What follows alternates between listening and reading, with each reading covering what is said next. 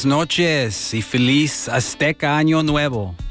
To all you monolinguists and bilinguists out there in Radio Landia, you are tuned into another full circle production of the Spanglish Power Hour.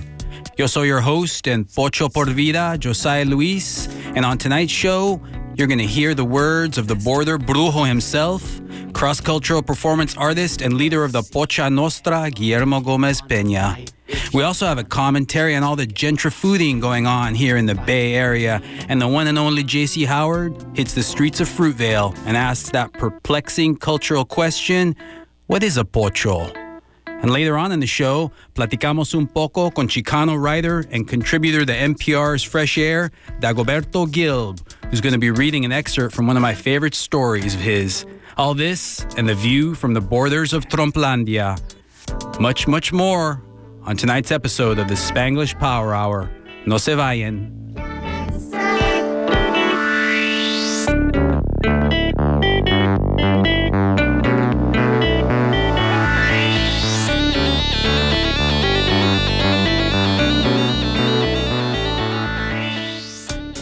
Buenas noches. On this eve of the Mexica New Year, Nahui Tecpatl, you are tuned into another full circle production of the Spanglish Power Hour, bilingual news and Spanglish views, coming to you live from the KPFA studios here in Berkeley. In tonight's episode, mi gente, we have words for you. And not just any kind of words, but beautiful bilingual ones. Palabras de protesta, de poesía y de literatura. You're going to have to forgive my pochismo right there.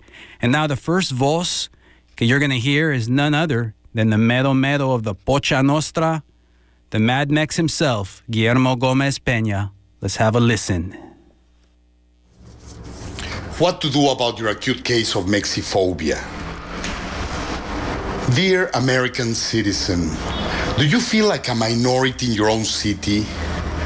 Have you ever thought I didn't get that job or that grant because I'm white? When you hear people speaking Spanish in a public place, does it ever cross your mind that we may be talking about you? Don't you hate having to speak the Mexican language to order your fajitas without lard? Do you feel that quote unquote illegal immigrants are getting free and immediate medical services while taxpayers like you pay a fortune for health insurance and then spend weeks waiting for an appointment to see a doctor named Gonzalez? Where does this end? Let's go deeper into your subconscious. Aren't you afraid that the Mexican crime cartels are already here operating in your neighborhood? Has it ever crossed your mind that perhaps your Mexican nanny and gardener might in fact be members of the Tijuana cartel, or even worse, a redundant sleeping cell? Do you feel that the Chicano Intifada is about to start any moment? Aren't you afraid of mysterious diseases such as the swine flu brought to the US by highly infectious aliens like me? Do you often find yourself awake at 3 in the morning watching B movies on TV with titles such as Alien versus Predator, The 50 Foot Wetback from Mars, or The Attack of the Killer Chihuahua? Do you have a hard time differentiating between a photo of Carlos Santana and one of Gaddafi? Senor, Aren't you scared that those sexy Latin boys next door might seduce your innocent daughter or even worse, your wife? And you, señorita, when you encounter a Latino male in the street, do you feel he's undressing you with his gaze? Do you even know what the word gaze means? If you answer positively to at least three of the above questions, you are literally suffering from mexiphobia, a seemingly rare psychosomatic condition created by xenophobic politicians and hysterical TV pundits with the sole objective of distracting you from the real issues afflicting contemporary America. You know, The object of your fears may be fictional, but your fears themselves are real, amigo, and you must confront them ahora. Órale, Border Brujo. That was Guillermo Gomez Pena providing that cultural service message to all those Donald Trump supporters out there. What to do about your acute case of Mexophobia, Reminding us Latinos that racism is truly a public health issue. We will be hearing more from the Border Brujo later on in the show, so stay tuned. And up next, we have a subject by all of you multicultural foodies and taco truck connoisseurs out there that chew on. Have a listen. Otra vez, it's time for random thoughts from a stoned pocho. Time, Time. time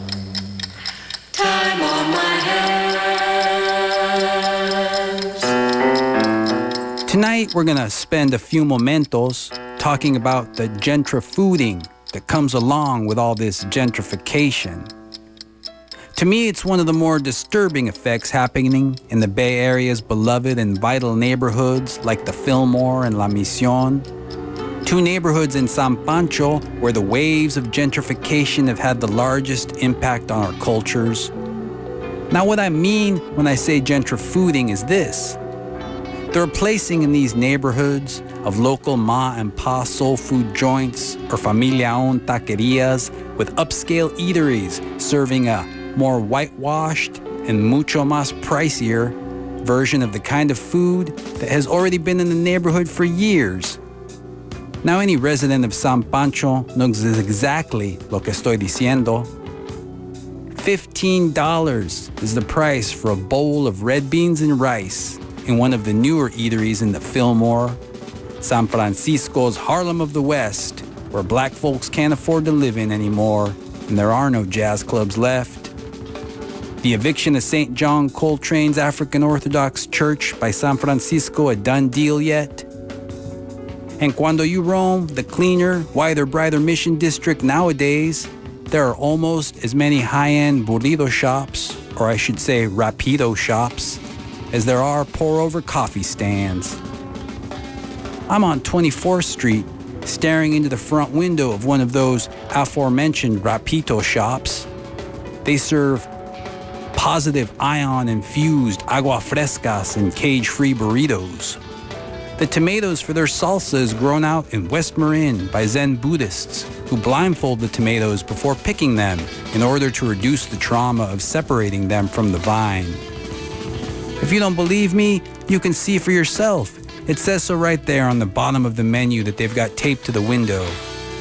Also in the window is an attractive millennial making corn tortillas. He's got a silver ice cream scooper to scoop the masa with, one of those brand new beard nets covering his Portlandia sized facial hair, and an app on his iPhone that starts to smell like warm corn tortillas when it's time to flip them over. I watch him for a while. His hands never once touch the masa. Cuando his app starts to smell like tortillas, he flips them with a shiny, stylized spatula and stacks them on a pile that look like fat silver dollar pancakes. Each one of his tortillas are perfectly round and indistinguishable from the next one. I'm sure they were delicious.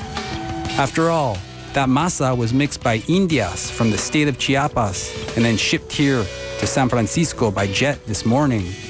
If you don't believe me, it says so right there on the menu that they got taped to the window.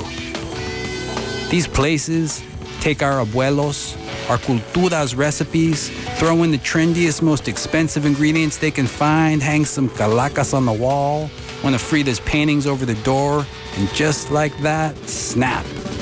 They are what they say they are, never considering the theft of a culture that they've just committed. Never considering that the flavor, that savor that they are so desperately after to make a buck with, doesn't come so much from what ingredients they use. No, it comes from the culture. The cultura gives it flavor. Whether it's African or Cubano or Mexicano, it's the culture that created those dishes that have become so associated with Mexican food, with soul food, created out of necessity as well as ingenuity.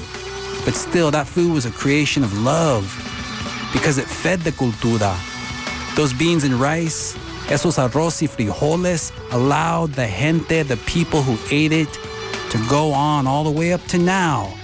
We're in the present on one of those revitalized blocks on Grand Avenue in Oakland.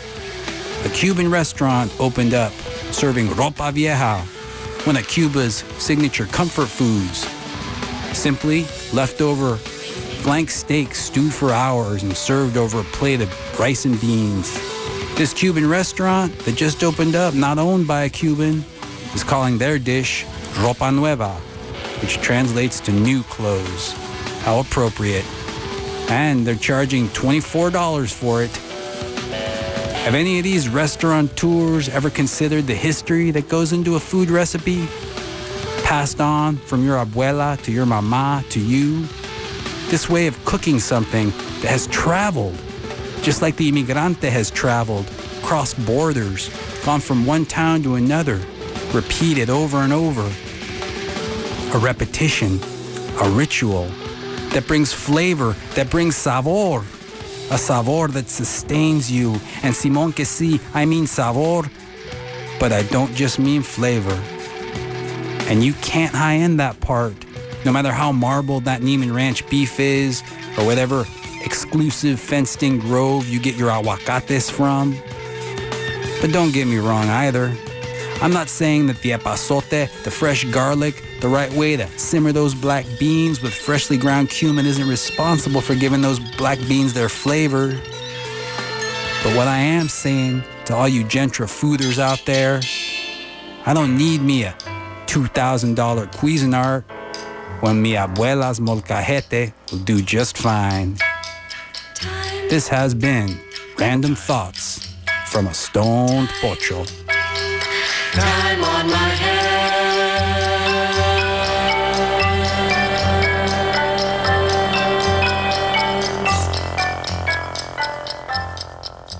Yes, that was indeed one stoned pocho, talking about the gentrifooding that we are forced to swallow nowadays in La Área Bahia that we live in.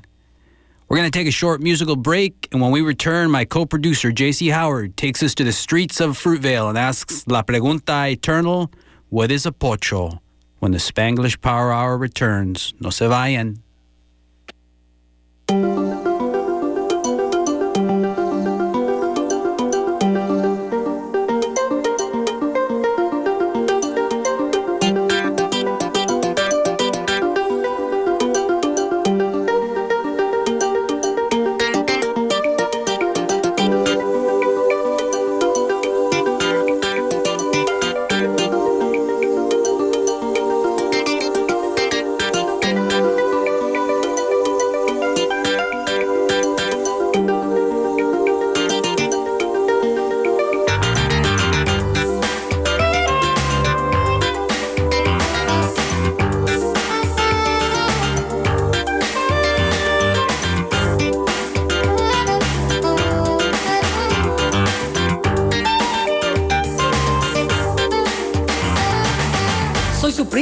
Malinche.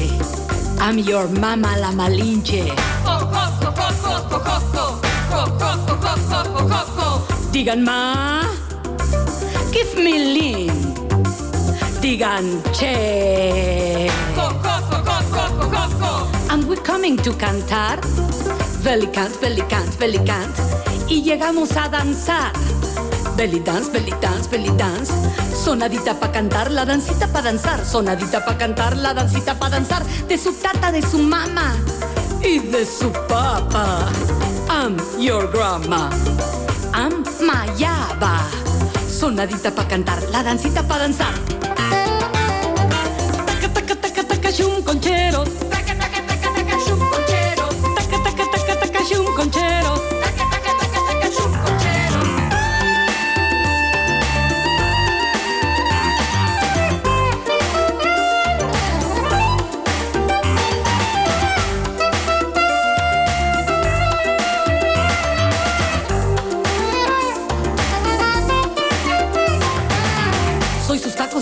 Tortilla, guacamole, quesadilla. De tortilla, guacamole, quesadilla. Chiles verdes y frijoles en sus de sopes de escamoles. Papayitas. Mmm, sabrositas, papayitas, jugositos. ¡Ay, qué ricas! Las memelas con tequila, su sangrita y su chela heladita. Su memela con salsita pico, pico, pico, pico. Picosita. Hombritos, mis hijitos. Mezcalín y su peyote. ¿Y su peyote? Huitlacoche, su bolillo, las pitayas, los ensotles o los tacos de guasontle. Chimicuiles, acosiles, chilaquiles y jumiles. Y su peyote, cacahuate del mecate y su camote. Aguacate, pinacate. That was Margie Bermejo singing la canción Mamacita del Mayabe. You are tuned in to 94.1 KPFA Radio, Estación de la Comunidad, right here in Berkeley, Califas. And tonight, on the Spanglish Power Hour, we are reflecting on the power of nuestras palabras, on the power of our words. Now, one word que vas a oír muchas veces on the Spanglish Power Hour is the word pocho. Now, for our monolinguists and some of my bilinguist listeners out there who are not in the know, J.C. Howard went on a journey just for you.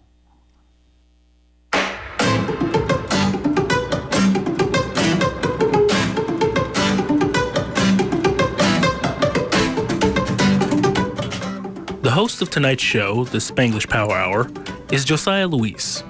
Our esteemed host's email address contains the word pocho, a word I always kind of wondered about when he first gave me his email address. So when he commissioned me, a non Latino, to research what that word meant, I'll tell you, I was way ahead of him. Like any good millennial, I started my journey of research on Wikipedia.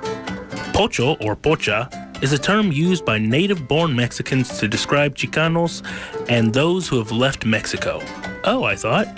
It's a kind of nice slang term to describe Chicanos, a symbol of pride. That's cool. So, to hear it in their own words, I went to a group of people who live and work in the Fruitvale district in Oakland, a very Latino rich neighborhood with first and second generation Latinos. What is a pocho? Pocho.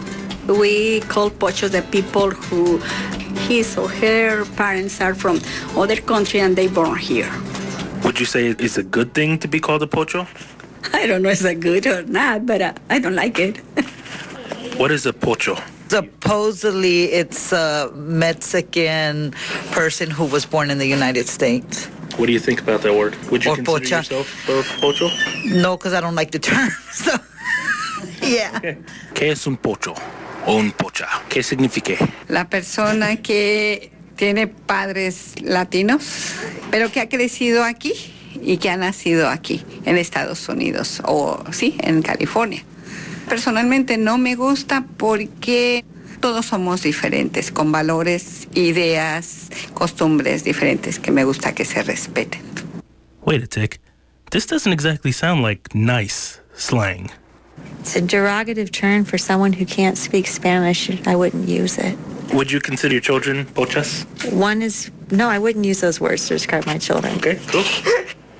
Es alguien que nació aquí. ¿Se considera usted o considera a sus hijos pochos? No. ¿Por qué? Porque nacieron aquí, son ciudadanos americanos. Although one respondent who was born in Mexico and moved to the States at seven years old, but does go back to visit, hadn't even heard of the word. When I say the word pocho, what does that mean to you? I don't know. I don't know what pocho means. You don't know what a pocho is? No, but it sounds bad. Like What do you think it sounds like? Sancho. One respondent said off the record that pocho can in some ways be synonymous with the N word. Another expressed similar thoughts on the record, making reference to the fact that I myself am black. With your people, it's okay to use it among other people. I think Mexicans, I really do think it's like, I I don't like that word. It's just, I don't like it. So who is it okay for it to use though? For no one. Well, see, I don't use it. I, ¿Usted lo ha escuchado aquí? ¿Pocho aquí? Uh-huh. No, solo yo también. Yeah, you only really hear it in Mexico. I've never heard it here. But you equated it to the N word. When you guys call refer to each other as that, it's like a good. It's not like it's not. You don't mean it in a bad way. I mean, I see pocha in, like a bad way, regardless. I feel like it's derogatory. It's like a derogatory term towards Mexicans or towards American because they're not following the Mexican tradition, culture. I don't like the word because I feel like it doesn't describe really who we are. It's just a term that somebody just put on the kids that were born with parents from Mexico, but it doesn't really like connect back to who we are and what we consider in our culture. So I feel like it's a insult. Pues es una persona que habla dos idiomas. ¿Se considera usted pocho a alguno de sus hijos? No, ¿Por qué? porque hablamos, o mis hijos hablan muy bien inglés y español. The best conclusion that I could come to in conversation was this one. It's like calling someone a sellout. Like they've sold their Mexican culture, that they've gotten rid of it and because they adopted an American culture that has nothing to do with their past. So I had to return to the source, Josiah Luis himself. If there's such negative and mixed feelings about this word, what does it mean to him, our own proud pocho? What is a pocho? What does it mean to you? What does that word mean to you? A pocho is a complicated creature. He's an amalgamation of a Latino American and an American Latino. It's a complicated entity, and I'm interested to see how he develops in los Estados Unidos. And uh, would you say it's a good thing to be a pocho? I proudly call myself a full-blooded Pocho Indian. It is a good thing to be a Pocho in America. Yeesh, Josiah. You knew what you were doing when you gave me this task, didn't you? The word pocho is at least complicated, and at best being reclaimed by those who wish to forge their own path as Mexican Americans.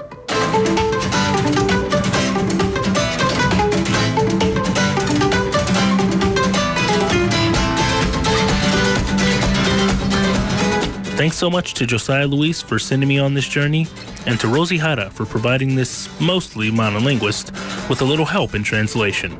Josiah Luis, back to you.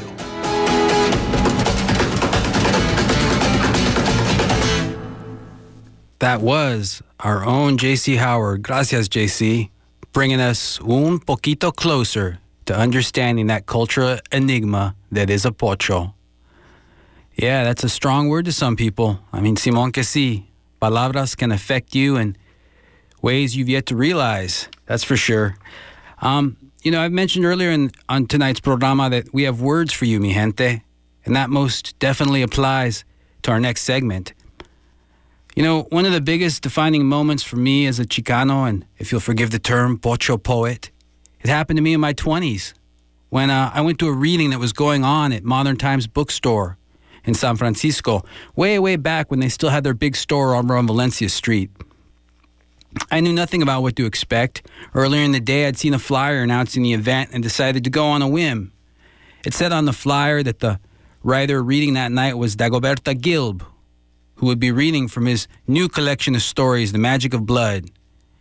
It's funny, but I can still see that flyer like it was yesterday. I may even have it still somewhere in some old cigar box. But, anyways, I got there later on that night, and soon after, Dagoberto started reading. He read a story called Romero's Shirt, and as the story progressed, something very strange happened to me. I started to feel a familiarity that I'd never felt with a piece of literature before. Now, this wasn't just relating to a character like you're wont to do when you're reading a good book. This was something else way deeper. In Romero's shirt, Dagoberto Gilb was describing people I actually recognized brown skinned people who could actually be a part of my everyday vida, not stuffy, rigid characters or faraway English gentry. This was a story about Romero, a man who could be my own abuelo. And like I said earlier, that familiarity had a deep impact on me. And it's funny how things work, you know? Because looking back on it now, it sounds strange the absence of my culture and my choice of literature. Growing up, mis roots were all around me. Spanish was spoken in la casa, mi mamá grande making her homemade tortillas every afternoon, mi granny Goyas, buñuelos, and tamales. La Grande Diez Diez, the undisputed AM Latino station, always playing in the background. But when it came to literature, solamente English was spoken here. I suppose it probably didn't help that outside of mi casa, solamente English was spoken there as well. These were the uh, dark, dark pre internet days, mocosos. I'm talking about Novato, California in the 1980s, cuando the only two Mexicans in sight were me and Senor Peña, the high school Spanish teacher. And in the four years of high school, where I first heard the term wetback, we read many, many dead white males, to use the parlance of our time. But only uh, once did we read a Latino writer, a six page short story called The Axolotl by Julio Cortázar, an Argentinian writer who has become one of my favorites. My literary shelf went something like this Marvel Comics, Never DC, sci fi and fantasy books, Lord of the Rings, Sherlock Holmes, Mario Puzo's The Godfather. when I was around 10 or 11, there's a cultural anomaly for you. Uh, rock and roll biographies and dead white males I'd mentioned earlier.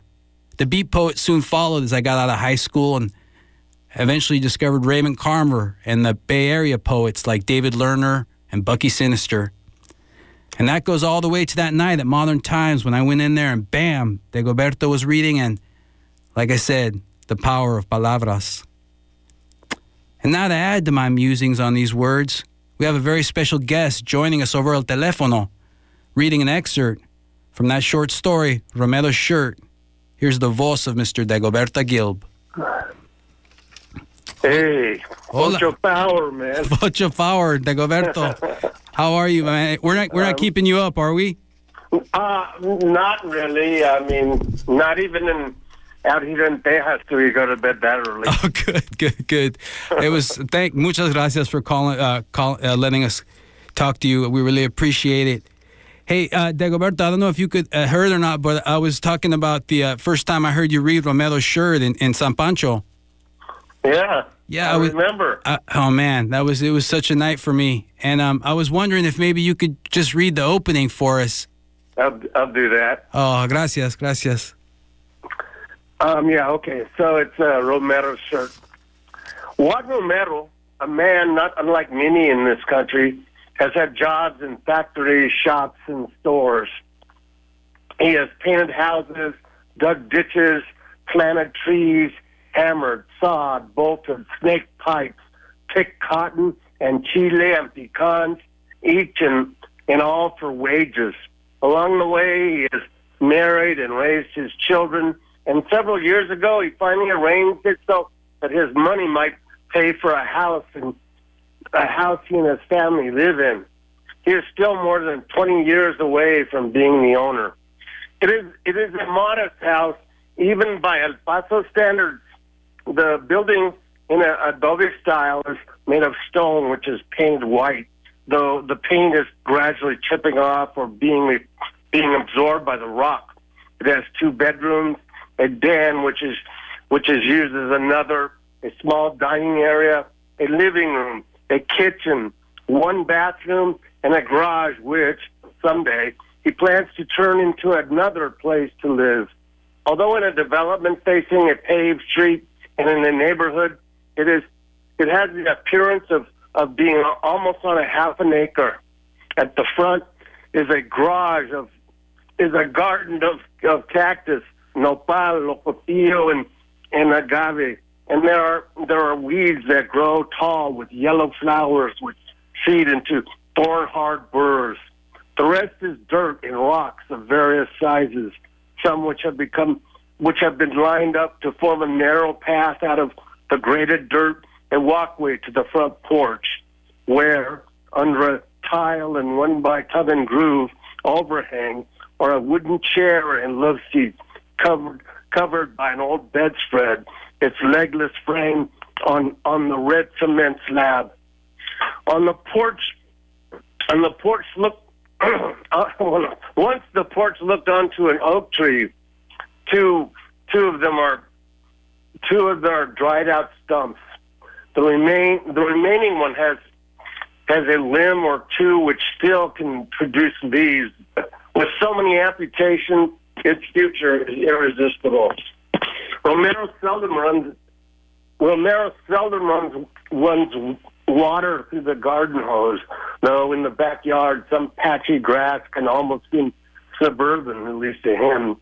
When he does, near the corner of his land, in the front, next to the sidewalk, is a juniper shrub, his only bright green plant, and Romero does not want it to yellow and die, so he makes special efforts on its behalf, washing off dust, keeping its leaves neatly pruned and, and shaped.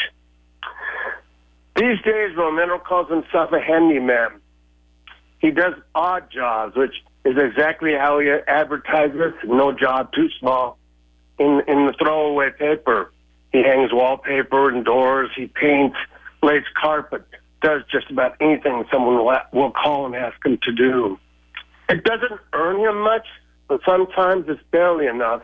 And he's and he but he's his own boss and he's had so many bad jobs over those other years. One's no more dependable. He's learned that this suits him. At one time Romero did want more and he believed that he could he could have it simply through work. But no matter what he did, his children still had to be born at the county hospital. Even years later was there that his oldest son went for serious medical treatment because Romero couldn't afford the private hospitals. He tried he tried not to worry about how he earned his money in Mexico where his parents were born and he spent much of his youth. So many things were available and any work which allowed for food, clothes, and housing was to be honored. By the standards there, Romero lived well. Except this wasn't Mexico. And even though there were there were those who did worse, even here there were many who did better and had more. And a young Romero too often felt ashamed by what he saw as his failure. But time passed and he got older. As he saw he didn't live in poverty, and here he finally came to realize what was where he was, where he and his family were were going to stay. Life in El Paso was much like the land, hard, but one could make do with what what was offered. Just as his parents had, Romero always thought it was a beautiful place or a home. Yet, yet people people he knew left to Houston, Dallas, Los Angeles, San Diego, Denver, Chicago, and came back for holidays with with stories of high wages and acquisition. And more and more people crossed the river in rags, taking work, his work, at any price. Romero constantly had to discipline himself by remembering the past, how his parents lived. He had to teach himself to appreciate what he did have. His car, for example, he kept up since his early 20s. He'd had it painted three times in that period, and he worked on it so devotedly that even now was in as good a condition as almost any car could be. For his children, he tried to offer more an assortment of clothes for his daughter, lots of toys for his sons. He denied his wife nothing, but she was a woman who asked for little. For himself, it was much less. He owned some work clothes and a T-shirt and T-shirts necessary for his jobs, as well as a set of good enough, he thought, shirts he'd had since before the car. He kept up he kept up a nice pair of custom boots, and in a closet hung a pair of slacks for a wedding or a baptism or an important mass. He owned two jackets, a leather one from Mexico and and a warm nylon one for cold work days. And he owned a wool-clad Pendleton shirt, his favorite piece of clothing, which he bought right after the car and before his marriage because it really was a was a good was good looking besides being functional. He wore it anywhere and everywhere with confidence that its quality would always be both in style and appropriate. Oh, yes. That was the voice of Dagoberto Gilb reading one of my favorite of his cuentos, Romero's shirt, an excerpt from it. Gracias, Dagoberto. The, the Pendleton shirt, man, the Latino security blanket, you know? That's funny, yeah. It's amazing. Uh, you know, recognizing um, images of ourselves, culturally speaking, it, it, can be such an empowering thing. I mean, I, like like I, I, was, God, it still affects me. Um, what writer or artist uh, had you first had this experience with? Well, you know, it came it came a long way.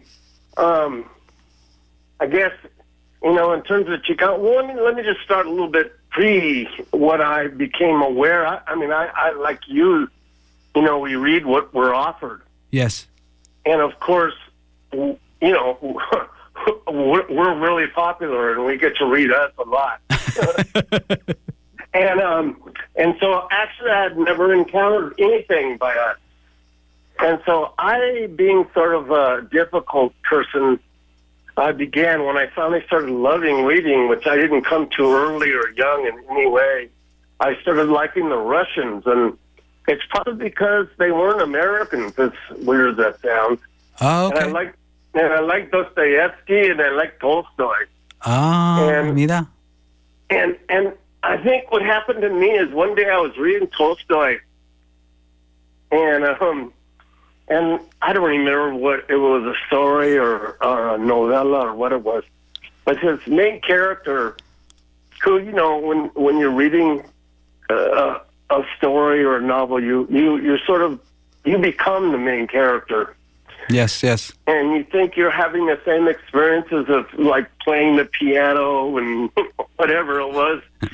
and, and I remember that he was going away to his vacation home. Yeah, I think it's called a dacha or something like that. Oh, okay. Like in like Kiev or or in or in Paris or something. And all of a sudden, I, re- I realized that he was, and whether it was in the story or my mind that said it and saw it, he was waving goodbye to the cherry pickers. I'm I'm being waved to goodbye, and I'm going to stay and watch that watch that dude go away. So you recognize that? You recognize that? Yeah. It was like a, a shocking recognition that that that we aren't all. It isn't all a metaphor. Yeah. That in fact, I was reading about rich people. I guess I'd never realized that Russians could be so rich. Even as I was reading it, I didn't think of it. And then, so then I sort of, you know, I don't know what happened in, in my youth. I was lucky enough that I got to see Teatro Campesino, Luis Valdez, Oh, his shows, his actos and stuff. Wow. And Wow. I, and I started looking at that and saying, you know, I actually I'm a city guy. And so I, I in some sense, I thought the farm workers, I don't know where broccoli comes from. I thought broccoli came from Safeway. Yeah, yeah. Yeah, so I didn't really know, and in a lot of ways, I wasn't sure. I thought the most of the, even the Mexicanos, Chicanos I knew were like butchers, who, and they worked in factories and things. Well, that, Well, anyway, that's that's a, a, that you bring up an interesting point because Latinos, you know, in America, we're working class people, right?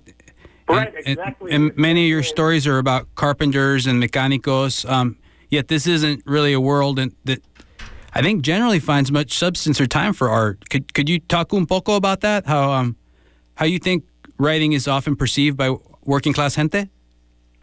Well, I don't think it's perceived at all. and and that's kind of why I'm such a successfully a successful selling author. okay. Hey, I have all your books, Dagoberto. Come on, I have, I think I have two copies of each too.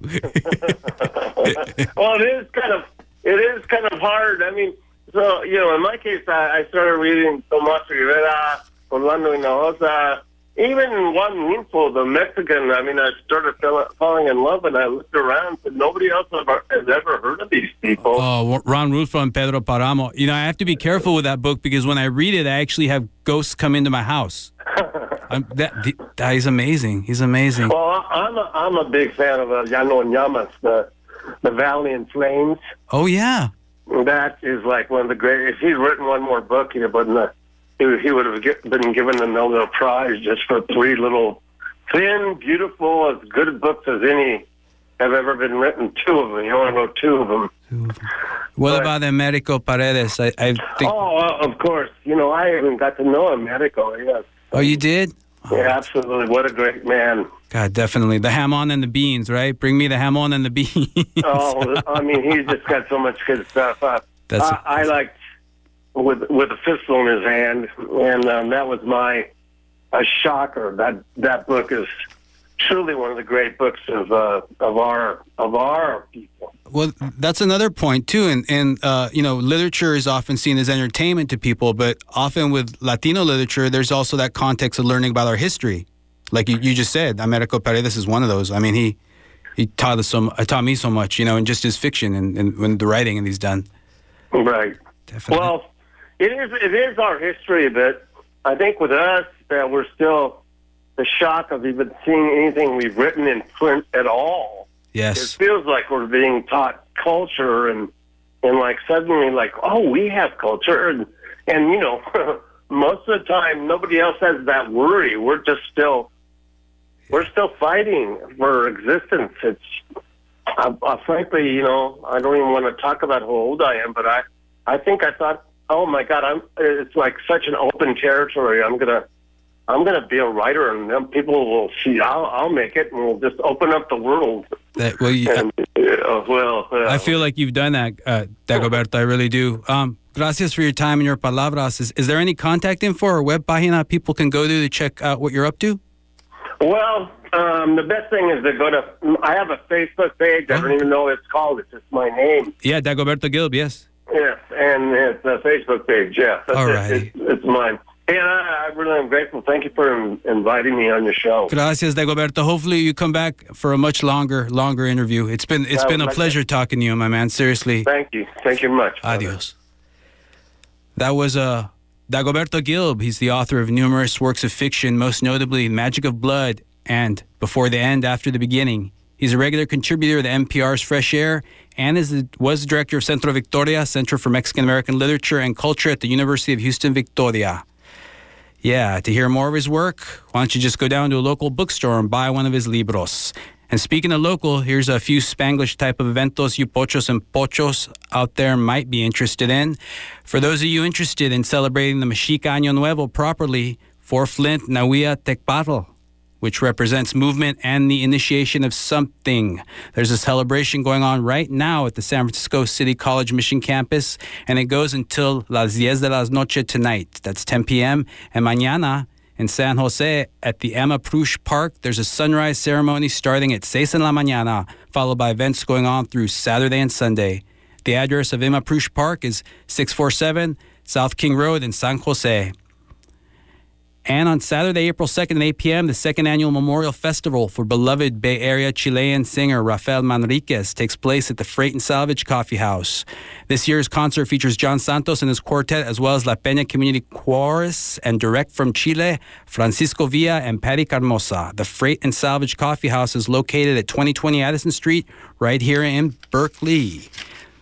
Yes, Berkeley Califas, as it were. Ah, yes. Now we're going to take a musical break with some Son Jarocho music going out to all the damas y caballeros over from Son de la Bahia.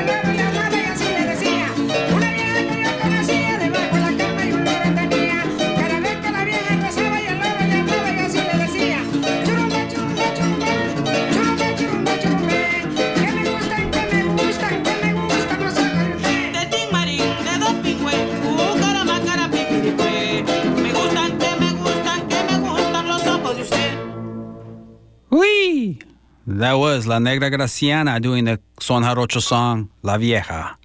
You, and that was going out to all the damas y caballeros. It's Son de la Bahia. If you want to hear some good old fashioned Son Jarocho music, this group of people meet at La Peña almost every second Friday for Fandango.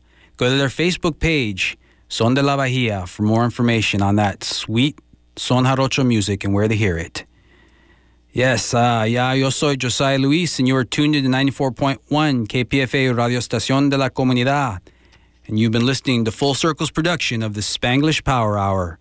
And up next, we have more words from the border brujo, Guillermo Gomez Peña, as he presents us with a most frightening proposition.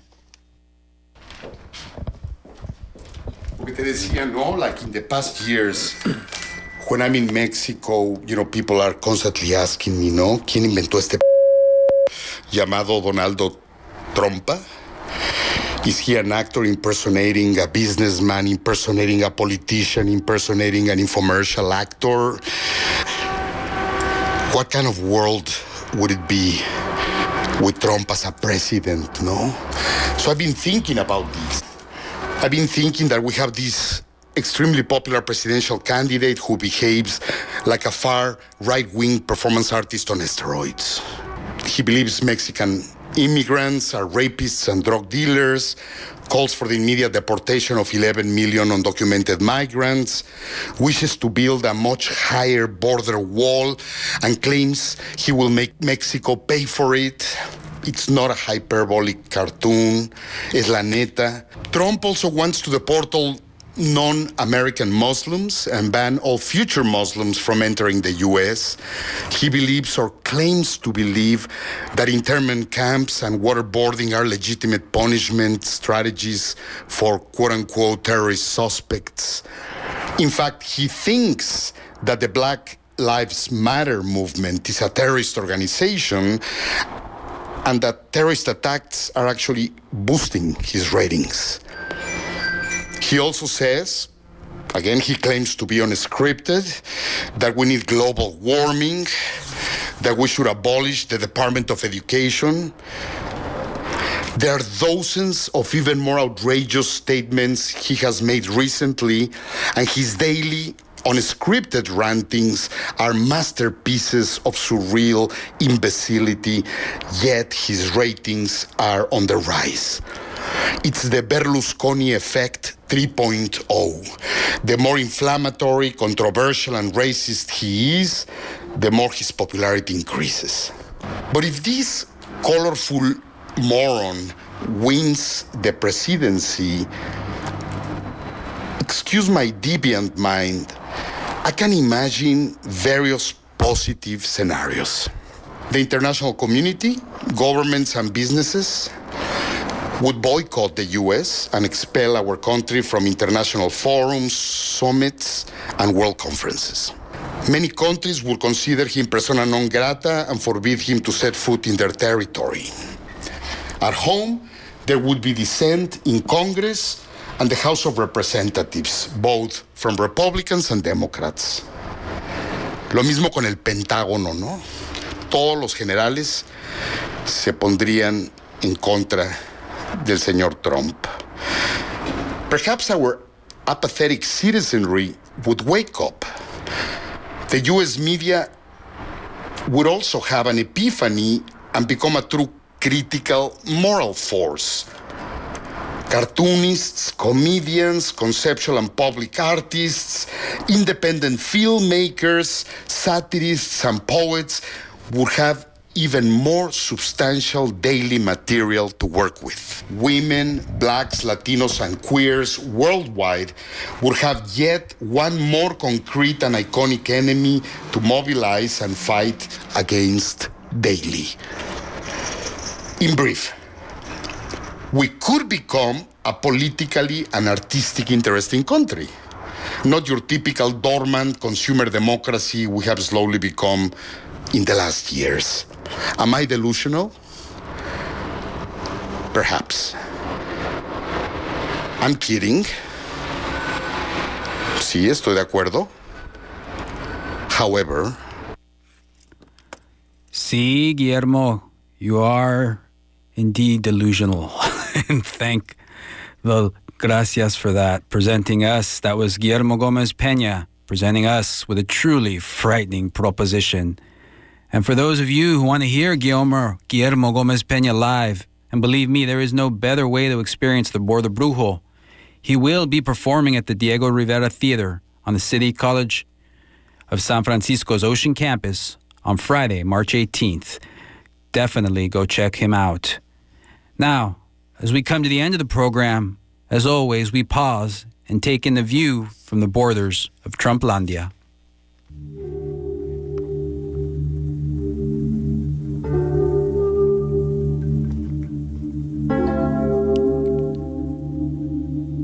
We close tonight's Spanglish Power Hour with a view from the borders of Trumplandia. Darth Trump's ties to white supremacist groups were revealed last week as he continues his rise to power. And while all the monolinguist, Bay Area optimists around here just keep on chanting that comforting mantra, there's no way he can win. There's just no way he can win. Darth Trump and his stormtroopers march closer and closer to that whitest of houses. People, it's time to put aside our berserkly delusions and come face to face con la verdad. There's a whole lot of white America out there that wants Darth Trump as presidente of these Estados Unidos. At this point, the outrage we're all feeling towards his sexist, racist, elitist remarks will not stop him. Our disbelief and anger at what he says he wants to turn America into will not stop him. And while the speculation and analyzation continues, permit me to cut to the chase. Who's going to stop Darth Trump? Pues, the number of votes will. ¿Y quién tiene esos numbers? Who are those numbers? Pues los Latinos are those numbers. Everyone, from ABC News to your tia Lucha, knows can we have the numbers to stop him. I'm talking to mis Latinos hermanos y hermanas, mis tíos, mis tías, mis amigos y abuelos out there in Aztlán when I say, can you see the irony in this walking hairpiece regularly ranting and threatening the one group in America who has the power to stop him? Jorge Ramos of Noticiero Univisión and who Trump once had physically removed from a news conference for asking questions about his proposed immigration policies, puts it like this Trump seems to think he can win the White House with only the white vote. I believe that the only way to win the White House is with the Latino vote. Now, permit me to be the Diablos advocate at this point and mention that we as Latinos have a pretty dismal record when it comes to voting here in Los Estados Unidos to overcome. Remember this, mi gente. Between 2000 and 2012, supposedly the number of Hispanics eligible to vote grew by almost 10 million, 10 million. But the number of actual Latino voters increased by only half as much. And during the last two presidential elections, fewer than half of eligible Latino voters cast ballots compared with around two thirds of whites and blacks. So I'll continue to be the Diablos advocate and say, well, why would the average working class Latino in the U.S. even care about politics? After all, the one issue that usually unifies Latinos, citizenship for unauthorized immigrantes, is not something the Democrats or the Republicans will consider. And meanwhile, the president's record of 2 million deportations continues to rise. The politics of America are something that Latinos have become used to viewing from the outside. Pues this is our momento. This is nuestra obligación to finally use our voices in a relevant political way. We have the chances to stop the man who refers to us as rapists and wants to deport 11 million of us, who wants to build a 1900 mile wall to further separate us from nuestra familias. Latino voter registrations have begun appearing in more and more numbers, and you ask most registered Latino voters, especially the young ones, why they've registered, and they're going to answer that they're registering because of Darth Trump. Not because they want to vote for him, but because they want to vote against him. Music to my ears, mi gente. Let's keep on singing that canción. Darth Trump is our dragon to slay. He is our American horror to face. And when we look back on this momento in history, it will be remembered as the Latino who was responsible for defeating Darth Trump. We have the numbers. We as a people need to do this until we get a Mexican abuelita in the White House. Get out there, mi gente. Vote against Darth Trump and let's deport him and his hair pieces before we have the Death Star where the White House used to be. Reporting from the borders of Trumplandia, yo soy Josiah Luis.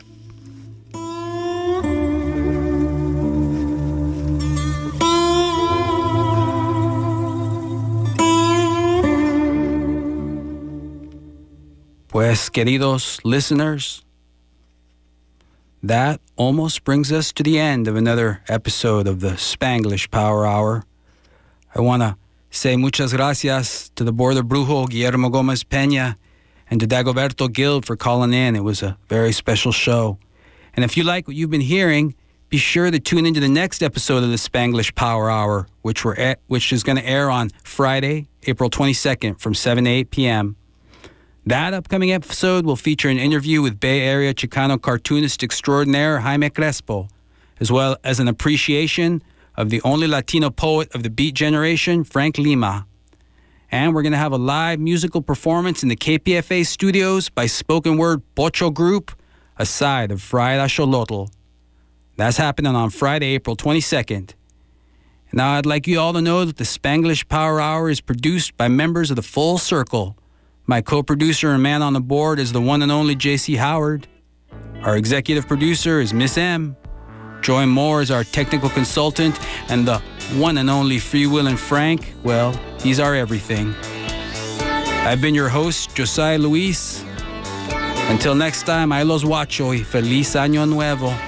And up next, going strong for over 35 years, La Onda Bajita. Stay tuned.